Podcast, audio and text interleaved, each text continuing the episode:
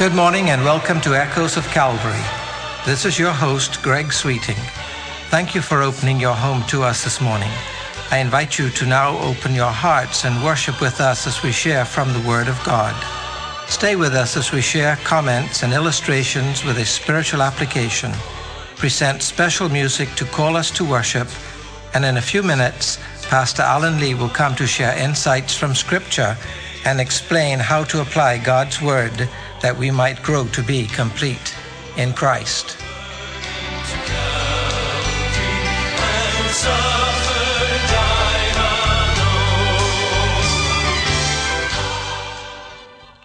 I really don't know how I feel about it.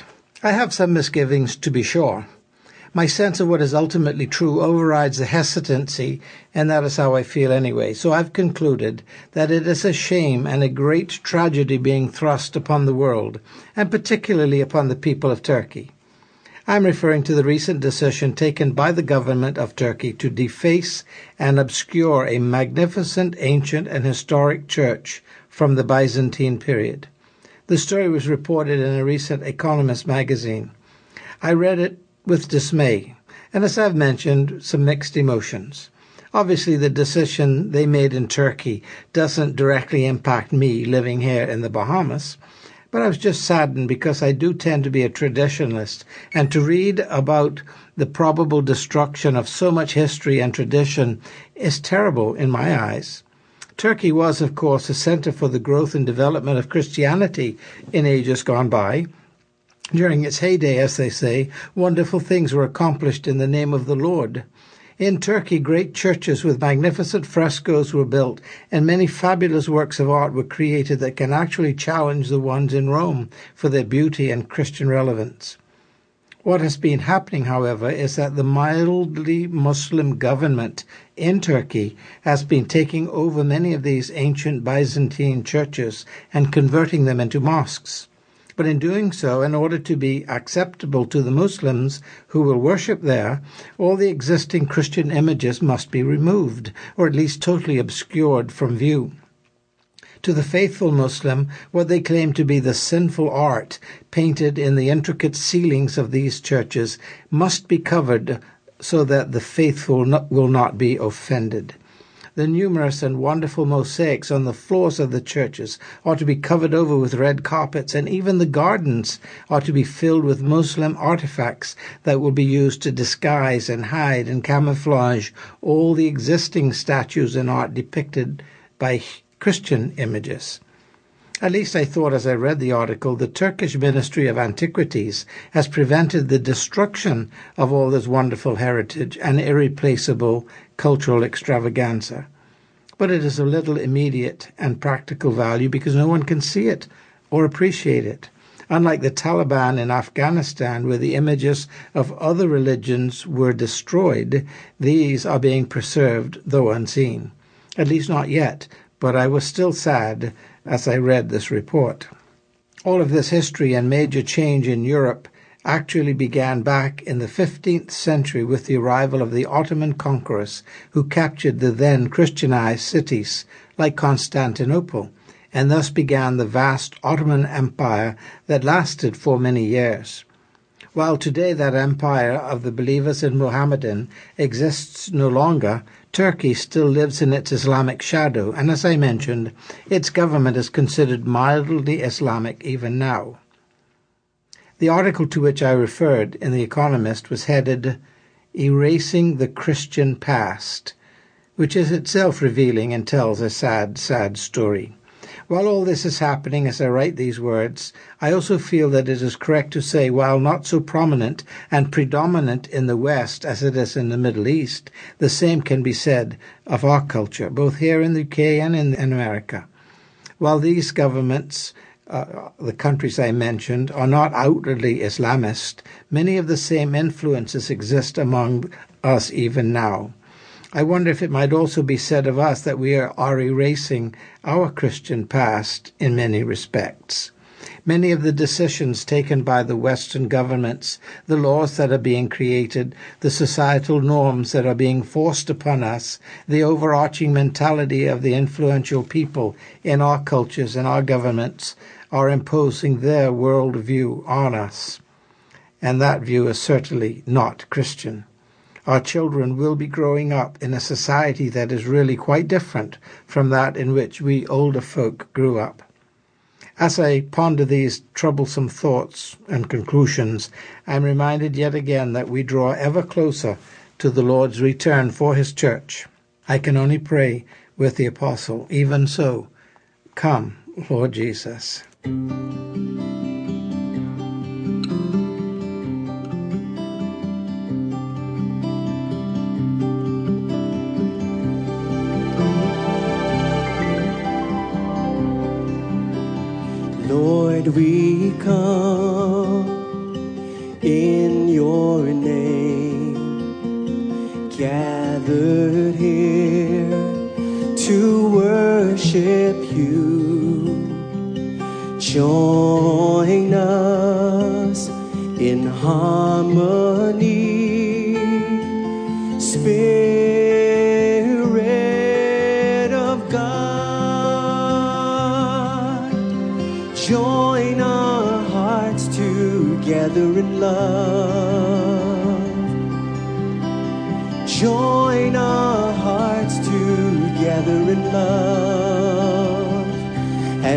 Fall like the dew on the mountains,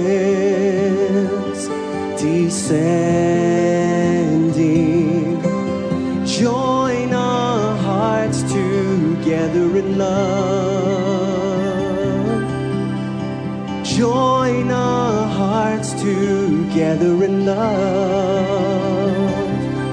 For there the Lord has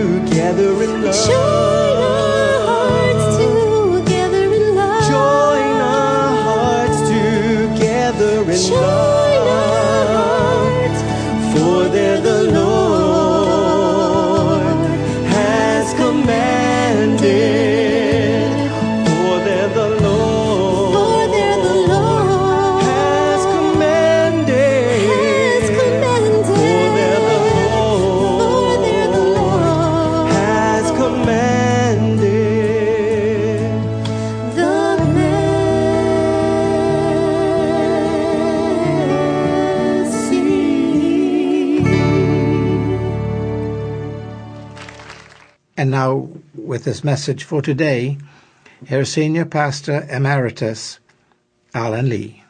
Good morning. We are continuing to look at the subject of worship. And based on three passages of scripture, namely John 4:23, Philippians 3:3 and 1 John 1:9, we have come up with a working definition for worshiping in spirit and in truth. That definition is to worship in spirit and in truth means to give honor or worth to God with a pure heart, cleansed by the blood of Christ through confession and through the enablement of the Holy Spirit, apart from fleshly motivation or influence. Now, we have already considered the meaning and implications of the first two phrases to give honor or worth to God and with a pure heart through confession. We did that in our last message. We also began to discuss the third phrase in the definition, namely, to worship through the enablement of the Holy Spirit apart from fleshly motivation or influence. The emphasis here is that worship in spirit and in truth is worship that is completely void of worldly or selfish contamination. Moses' confrontation with Pharaoh illustrates this requirement quite vividly. You recall that in Exodus chapter 7, Pharaoh refused Moses' first request to let the people of God go to worship him. God sends Moses back to the ruler with the same demand, but again Pharaoh refuses. So the first plague is inflicted upon Egypt. The river Nile turns into blood. But again, Pharaoh refuses to let the people go. So God inflicts the land with a second plague, frogs. Pharaoh refuses again. So God sends a third plague, lice. Pharaoh still refuses. So a fourth plague is imposed, flies. Now he begins to bend a little. Notice Exodus chapter 8 verse 25. Quote, Then Pharaoh summoned Moses and Aaron and said, Go sacrifice to your God here in the land.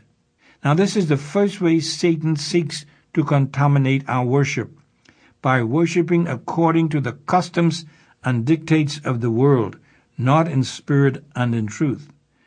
He says, Go sacrifice to your God in this country, meaning worship God in the world, in a worldly fashion, in the flesh, which is contrary to the passage in Philippians 3, verse 3.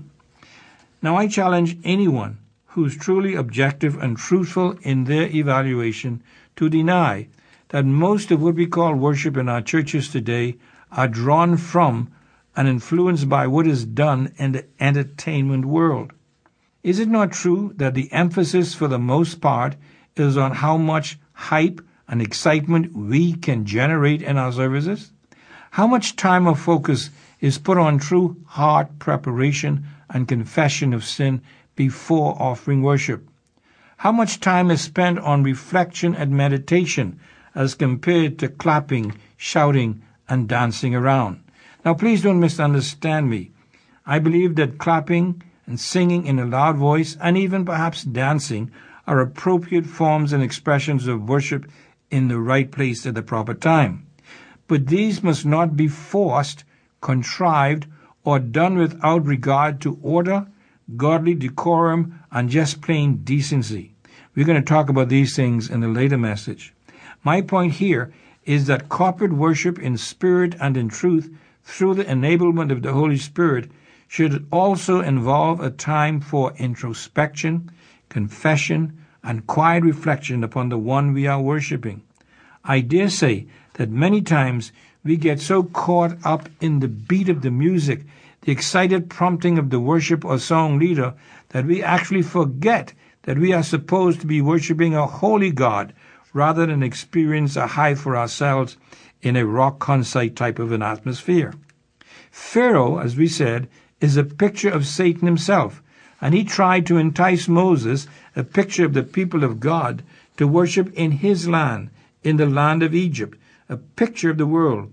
But Moses stands his ground and verse 26 it says, But Moses said, This would not be right. The sacrifices we offer the Lord our God would be detestable to the Egyptians. And if we offer sacrifices that are detestable in their eyes, will they not stone us? We must take a three day journey into the desert to offer sacrifices to the Lord, notice now, as our God commands us. Moses is adamant here.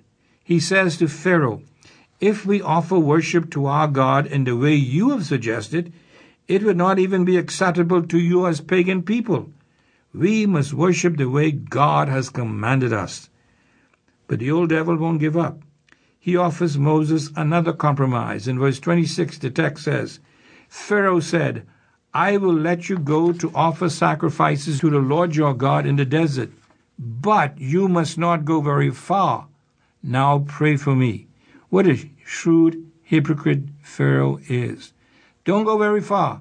In other words, he's saying, stay as close to worldly worship as you can. Mix a little spirituality in it with the fleshly. Mix truth with error. This is what he is suggesting. Many churches, I'm afraid, are doing this very thing today when it comes to worship. Rather than get as far away from worldly influence and methods as they know they should, instead, they try to see how close they can get to the world and still call their means and action Christian. The result is a diluted and contaminated worship, worship that is not acceptable by God because it is not worship in spirit and in truth. However, Pharaoh reneges on his offer. So God sends Moses before Pharaoh again.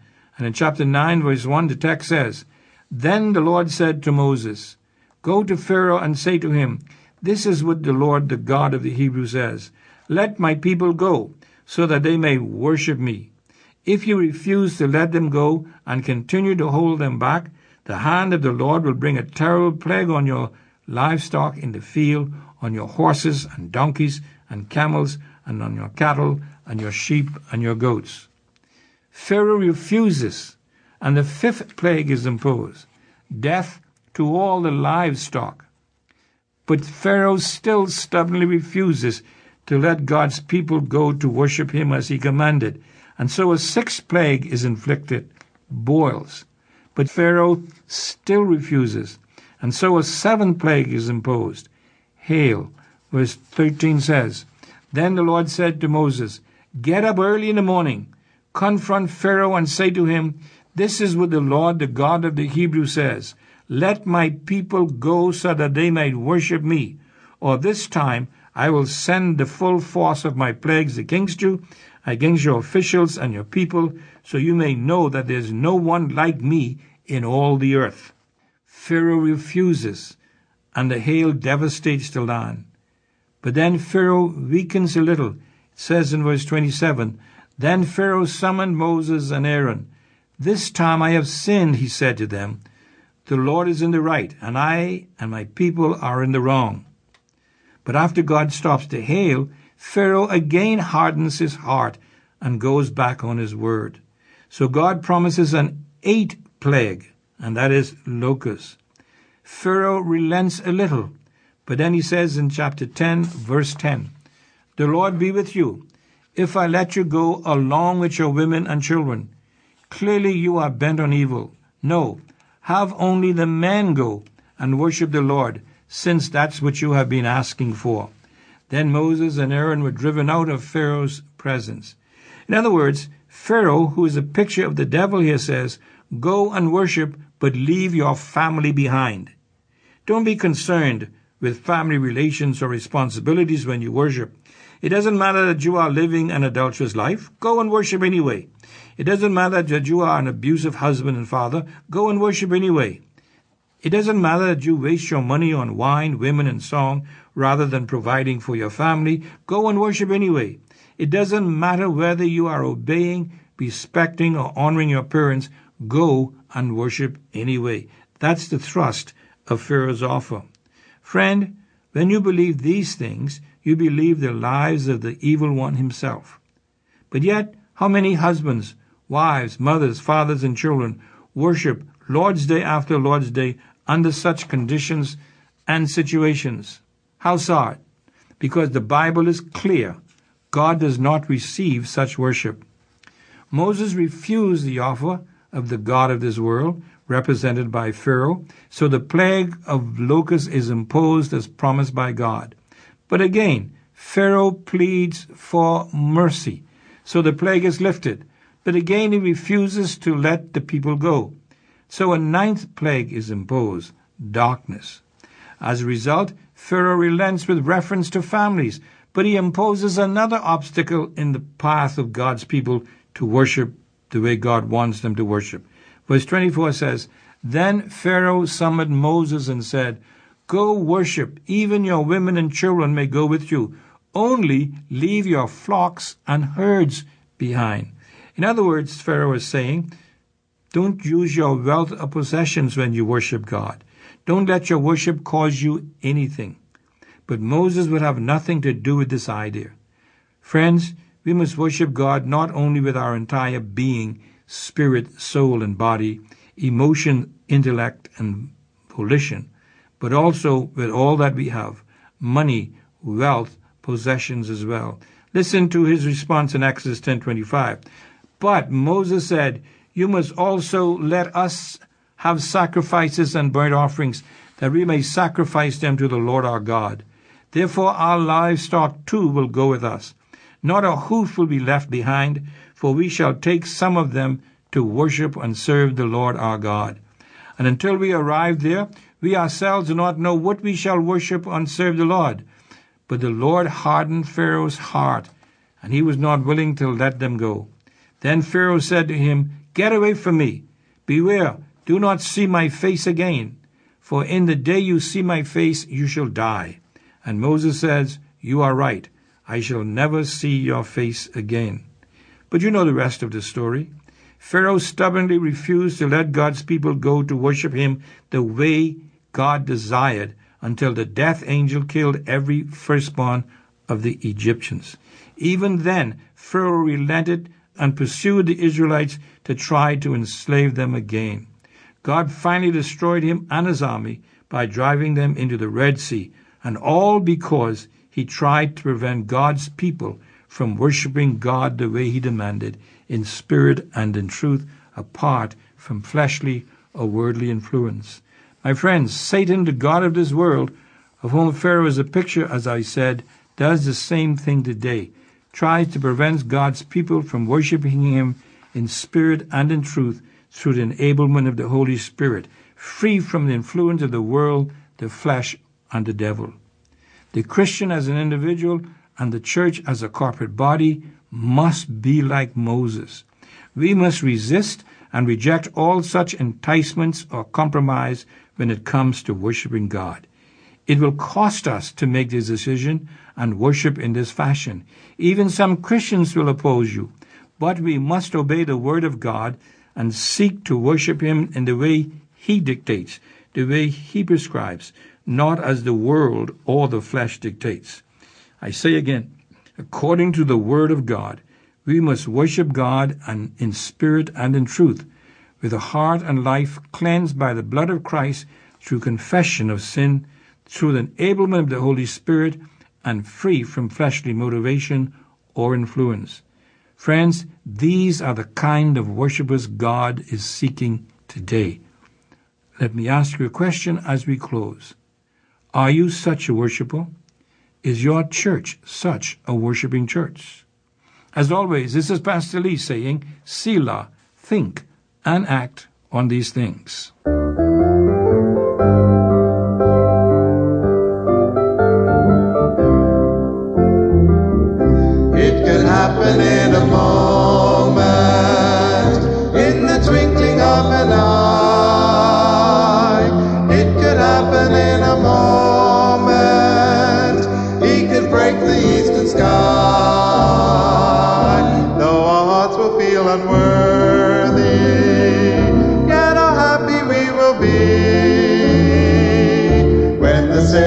From heaven, when His blessed face we see.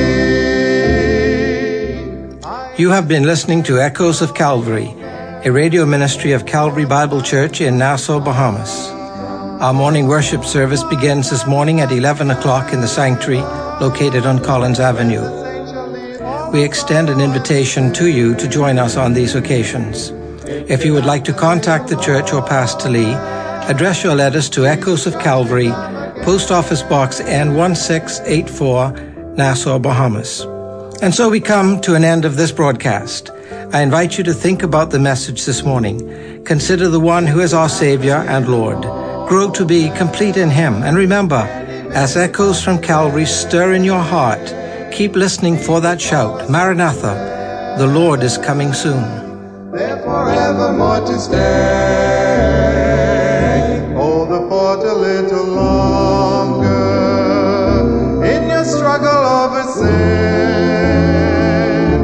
Trust the great commander's promise. He will surely come again. I am listening every moment for the mighty trumpet sound. What a time we'll have together when the saints shall leave the ground and our toiling will be over.